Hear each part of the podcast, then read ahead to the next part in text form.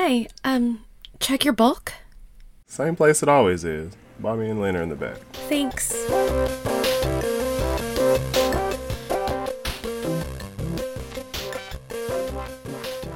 Deck enjoys that, letting people know what it's doing.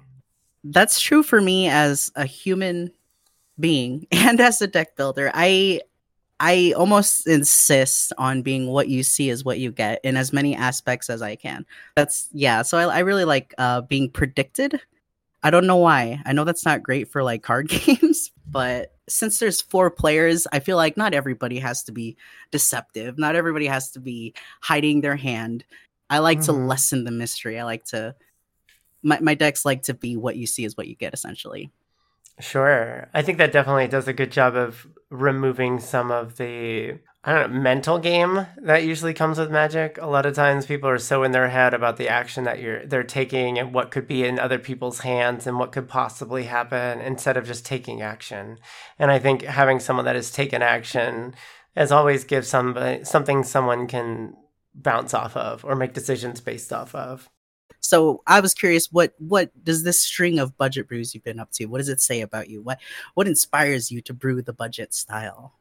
I I'm pretty sure it's some sort of hipsterish feeling inside me. I I was playing a game last night with Colin O'Clock for a little brew brew. We had our game. There was this, you know, just this idea of like these cards that we're looking at right now, right now are not good enough for most commander decks. They're just not they're they're cool, but they're never they're so niche or they fit this kind of moment. The car you know like i want this experience to happen in in edh you know? That's why i put this card in the deck. I want to feel powerful wielding The this slightly slightly nerdy i don't know slightly nerdy slightly different slightly um, hipster approach to uh, the problem solving so i like budget brews for that i get to see a bunch of these cards i get to play a bunch of stuff that wouldn't normally fit and you know you still get to say if you set a $50 limit it's a resource. You know what I mean? It's almost like a diverting power. And by having unlimited power, mm-hmm. it's difficult sometimes to know what's the right sort of flavor for it. But when you have like a limited power, you know now that your deck needs a change. I mean, it's got to be something different. There's a there's a challenge to it in the sense of like, well, if I can't play every popular aristocrat effect, then I got to come up with some alternative ways to you know to put pressure on the game. And so sometimes new avenues of Mhm. approach appear and new new metagames, you know, one might say, just different systems can appear in that. I there's just something fun about the resourcefulness that comes from it. My process is define it in Moxfield and then build it in what I can in paper. So some of the first few games I play with it are even with cards that I don't want to play, but I'm like, well, that's what I've got. Sometimes I order cards to fill in, but usually sometimes new things emerge, you know, like kind of fun experiences and memorable moments happen because of the kind of strangeness of allowing the limitation of my resources promote that development. I like having different solutions. I like also not seeing the same solution over and over again. You know, I'm using Necropotence in one deck, but I'm using Necrologia in another deck Mhm. If there was no limits to your power, either through like your financial ability to pay for everything or your printer's ability to pay for everything, if that limitation isn't there, you know, ultimately it's very easy to want to scale up on power to like reach for the highest heights, to like grab the most efficient mana value, you know, most uh, game action in, in creating cards that you could have. And by choosing a limit Mhm. on that power, either, ooh, one deck, should I put an Altar of Dementia in the deck or should I put in Imperial Recruiter? So I have this choice of like, do I put in a Mhm. like a win or a combo, or do I put in a fetch card that's really good that could line up my combo, like build my board? I think redundancy is a, a huge part of high power, and I think a really cool part of lower power is kind of the lack of redundancy. Is is the is kind of the old school like you don't know what you're gonna draw, you don't know what's coming up because you don't have you don't have the tutors to get you the pieces you want every single time. You don't have like the best card draw to get you those pieces every single time.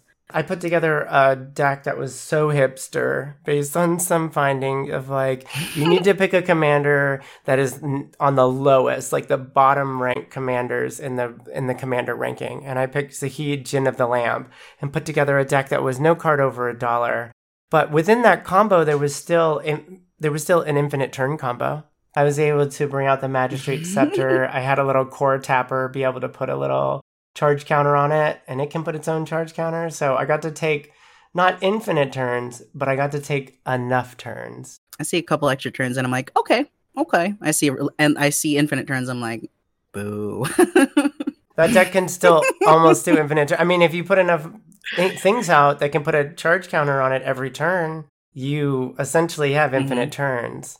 But I felt I felt like there was no pain on my conscience, no weight on my conscience because of it being a budget brew. If a player goes infinite, I'm just like I'll, I might roll my eyes a little bit, but you know, it's fine. But when that player tells me I would infinite with fifty dollars, I'm like, okay, you earned that. I understand. I'm gonna give you that one. you mentioned earlier when when you uh that there's like a holy grail of plays. Is I've got Godzilla, King of the Monsters, who has seven power. And what I'd love to do is this holy grail. I'll play Assault Strobe, which is a one mana sorcery, dirt cheap, gives a creature double strike. And then I like to play Relentless Fury, which is a two mana dirt cheap instant that doubles the power of a creature. And then I like to go to combat with that, right? And we'll send in the double strike, double power for massive damage. Bam, bam, bam. It's got trample. It does a ton of damage. Once that's all done, we're not done because we're going to cast Fling. we're going to hurl the double powered massive monster. There's other ways to give it double power. There's also choose your weapon, so I can put choose your weapon on top of the relentless fury to double the power two times and give the creature double strike and send it in. Completely vulnerable to a swords to plowshares every time, but that doesn't matter because I just want the holy grail play. I just want I just want to go for it. I was just thinking about that. That's like a lot of cards. You get it. That's a holy grail for sure because that's like three, it is a holy grail. Exactly. Three cards in it's your hand, like... maybe four cards in your hand that have right. to give you the the answer that you're like the situation you're providing. It uh-huh. makes sense. So you gave me, you traded me that dragon deck, and the dragon deck has that. It has Assault Strobe in there. It has the same kind of setup to do with the fling. You know, trying to win with the combo there. So I definitely. It sounds like you have a type. I, I know that I've seen your decks. Your decks yes. like to have that set up, regardless of budget or not budget. It sounds like you want that all the time. That's your just holy grail of magic, perhaps. I like that a lot. I like the uh, the very first thing you said was uh, something about it makes you hip. It feels hip. It feels like uh, you're in a hipster, like a hipster it's kind hipster. of thing. And I, I relate. it is totally hipster. I relate to that on a very fundamental level. I like uh the Eldrazi are famous in Magic the Gathering, the, the Eldrazi gods. And I was right. like, you know what? Everyone knows about the Eldrazi, like the Eldrazi gods. But what about the little the little jerk bag Eldrazi, the little piece of crap Eldrazi that were printed to oblivion that no one plays with. And I was like, I want to use those Eldrazi. I want to use the hipster Eldrazi, the mm-hmm. smothering abomination, and like the little, you know, the dirt bag Eldrazi. Awakening Zone is a is a is a very cheap Eldrazi card that people cut. I don't want to cut it. I want my I want my little dirt bags. That's the card that gives you Eldrazi little snackums, right? During your upkeep. I just want the Eldrazi that I can pick out of the bag and it's like little poppers, little Eldrazi poppers. Bobbie-Christine wants to eat little Eldrazi poppers. I want to go to Sonic, roll up to the Sonic window and say, "I want popcorn Eldrazi," and they'll hook me up. We're talking a little bit about uh, what your deck says about you. There's the Faerie Conclave podcast, which you have recorded for, I have recorded for, mm-hmm. where they spend a lot of time talking about decks. How was your experience? What do you, what would you say about Faerie Conclave? So I, I, I talked about my Carth the Lion Golgari Planeswalker deck for about two hours straight. they gave me the space to, to be as much of a nerd as I wanted about it. And uh, well, we we came back from CommandFest Bellevue. Birds of Paradise raised a little over thirteen hundred dollars. yes, was amazing. Absolutely. That's, and big thanks, of course, to Deanna Miss Eldridge, who Massive. was yeah, doing the remote stream. The rest of us were on the ground, running around, getting a few games in with our jumpstart packs and everything like that with mm-hmm. some of the individuals that came to see us and that were new to the space and wanted to hang out and, and just saw a colorful, shiny table and a bunch of friendly masked faces, you know, inviting them over. as Birds of Paradise as a unit, over the weekend we raised 1300 roughly and Deanna, Miss Eldridge, was over a thousand of that. So Yeah. She absolutely deserves incredible praise. And also, she has a nice project coming up with Adam the Gathering. They have the Home of the Host podcast. Episode one is not yet released, but we are eagerly, eagerly looking forward to that. I built a white deck recently. And when I was building that white deck, I thought, hey, I'm going to play all new. I'm going to be totally different. I essentially, though, started building the same deck. Like, I found cards that were equivalent because I was like, I love Cryptbreaker. So then I was like, ooh, where's the- oh, this card lets me spend some mana and discard a card to generate a creature. That's so interesting. Which was, you know, it's pretty much the same thing, just with a different color on it.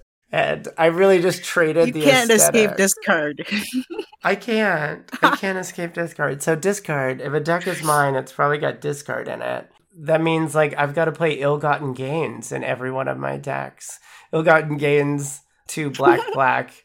You exile the card after you cast it, but everyone, each player discards their hand and returns up to three cards from their graveyard to their hand. I love playing Mhm. this card, especially because everybody gets to look at the game we just played. And we look at the game we Uh-huh. just played, and everyone pulls out their favorites. You know what I mean? They're like, I remember when I cast this yes. in the game. And so this is one of these cards that I think what I love about it is it does provide this kind of reflective moment in the game. People look at cards and then you get to hear what their favorites were that they played or whatever they could choose. Il- Ill-Gotten Gains is a variety, is an archetype of card that I like to refer to as fun for the whole family. oh, really? And I, Fun I, for the I whole adore these family. kind of cards. Yeah. Yep, just gather the kids, get the kids, you know, get the grandparents. Come on down to shenanigans. We have ill-gotten gains. Everyone's gonna get what they like. We've got hunted wumpuses. We've got tempting wurms. Fun for the whole family. Yeah, I- hunted I is Isn't that of everyone my- gets to one of play my cards? favorites. Yeah. It's four mana for a six six, which is pretty good. But there is a tremendous downside when Hunted Wumpus enters the battlefield that each opponent gets to put a creature from their hand directly into play. So this is this is like my like version of, of fun for the whole family, and it's also leans into how I like to have very few questions, very few mystery, very upfront like this is what's happening kind of deal, and I kind of force my opponents to also be completely upfront with what they've got going on. They're like, well, I mean, I can't not play this thing for free. If the, what they put out with the Hunted Wumpus is friendly, I'll be friendly. If what they put out with the oh. Hunted Wumpus is not friendly, I will turn it into a tree. Hunted Wumpus is like, you know, like, sorry I butt dialed you. I'm sorry.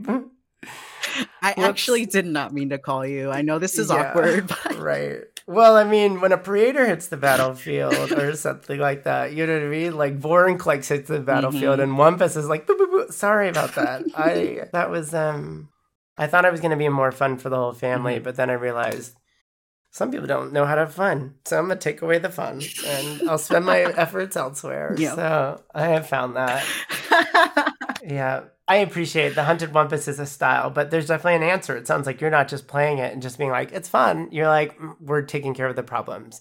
You are specifically Mhm. have in your arms, like in the event that someone has stepped out of line of what you've deemed fun, you will remove it from the battlefield. Like Yeah. Elesh Norn, I'm sorry, you are a frog and you cannot be here.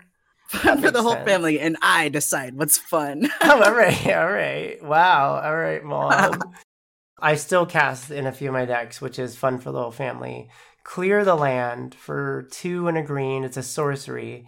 Each player reveals the top five cards of his or her library or their library and puts into play tapped all lands revealed this way and removes the rest from the game. So this card uh, gives everybody uh, the top five. And if you needed land, Whoa. you would get land. You know, you help out players that are a little low on mana. It kind of supercharges the game. I've kind of into this card, and it's definitely one of those. I don't. This is a card that actually I've been playing now, and I haven't been like, let's stack the deck, other than like, I know my deck has 40 lands. This one feels fun for the whole family in the same way we talked about Veteran Explorer. I don't know if you picked this intentionally, but there is a hunted wumpus Yep, directly there is. on that card. Yeah, there is. Once I love it. you- I love that. domesticate it. He's like this icon. Yeah. How does Gorex the Tombshell? How does that? How do? How does that? What does that say about you, Bobbie-Christine? Because I know I have my own relationship with Gorex, but I'd love to know about what Gorex says about you. Gorex says that I am a low tier main. And this is something from fighting games. Um, being a low tier main has something as something I've always done in my history of fighting games. I play Ganondorf in Super Smash Brothers, who is arguably the worst character in the game, but I put all of my heart and all of my gumption into making that dude work, and I do. I am able to make him work in a lot of situations. And Gorex the Tombshell is a zombie turtle who's a slow, sludgy, not very optimized low tier essentially character in my opinion. And that draws me to him and it makes him a soft spot in my heart. Um that's that's why Gorex is special to me because it it it feeds into my uh my hipster feelings my my feeling of like i took you out with with something that's not that good and it, i don't know there's something extra extra that feels a little uh satisfying or, yeah. or rewarding when i take a low tier character like Gorex or Ganondorf and I manage to defeat people with them.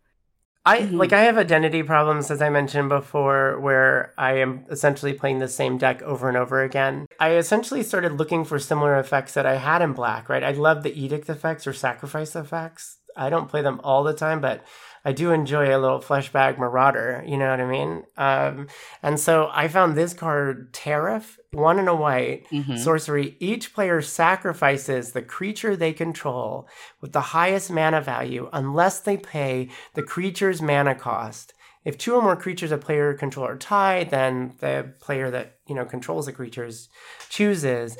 But oh, it just felt real juicy. That's you know, so felt, cool you know, you got to be prepared to pay for your biggest creature. You cast Tariff, rebuy back your Serra Angel, and then they can't rebuy back. Like, do you really love your Mahamoti Djinn? Do you really love it? I mentioned Assault Strobe earlier so that I could leave this as my special little pick for the Holy Grail, the two handed axe with the double whammy, with the granting the double strike on an adventure and the doubling of the power on attack. It's just everything. It's the holy grail in a card. Beautifully designed card. And oh my gosh, you put Xenagos in my mind, and I now realize it's Xenagos and Unleash Fury. And all right, we don't have to go down the whole list, but you get it. yeah. You love and the unnatural growth. yeah. Yeah, you enjoy just yeah, like things getting multiple size larger. So you're enjoying the exponential growth. Exponential Me growth too. is a is a fun growth. Exponential growth is why people love to play Magic sometimes because you're like, now I exponentially grow yes. squirrels. So, if a deck says something about you, Bobbie-Christine, what will people learn ab- about you at the summit? Recently, you announced that you're going to be heading to the summit this November. Yes. Um, you're hoping people will sign up, buy tickets, and then use your code. Absolutely. My code is, you'll never guess it, Bobbie.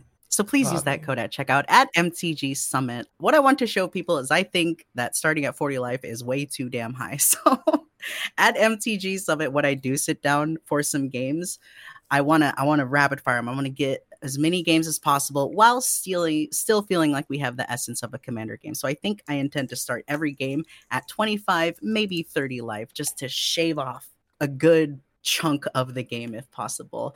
I want to play my straightforward decks with less life so that we can just get to the point. I kind of want to make the commander game feel more like a 1v1 in possible in the sense that it's just more this is what I'm doing back forth back forth and here is the conclusion of the game and yay we did it. I, I very graciously awarded myself the aggro queen of commander and I'm the I'm aggro queen of commander. The aggro That's queen right. of commander, Her Majesty presides. and so the aggro queen of commander would probably. Check Your Bulk is a Bobbie-Christine and Lynn Frank production, where we share a few of our favorite picks and laughs. Find Bobbie-Christine on Twitter and Twitch. Find Lynn Frank on Twitter. Customer was Katie Karlov, and the clerk was Burt. Thank you for listening to Check Your Bulk. Bobbie-Christine and Lynn Frank at B O B B I E C H R I S T X N E at L Y N N V F R A N K.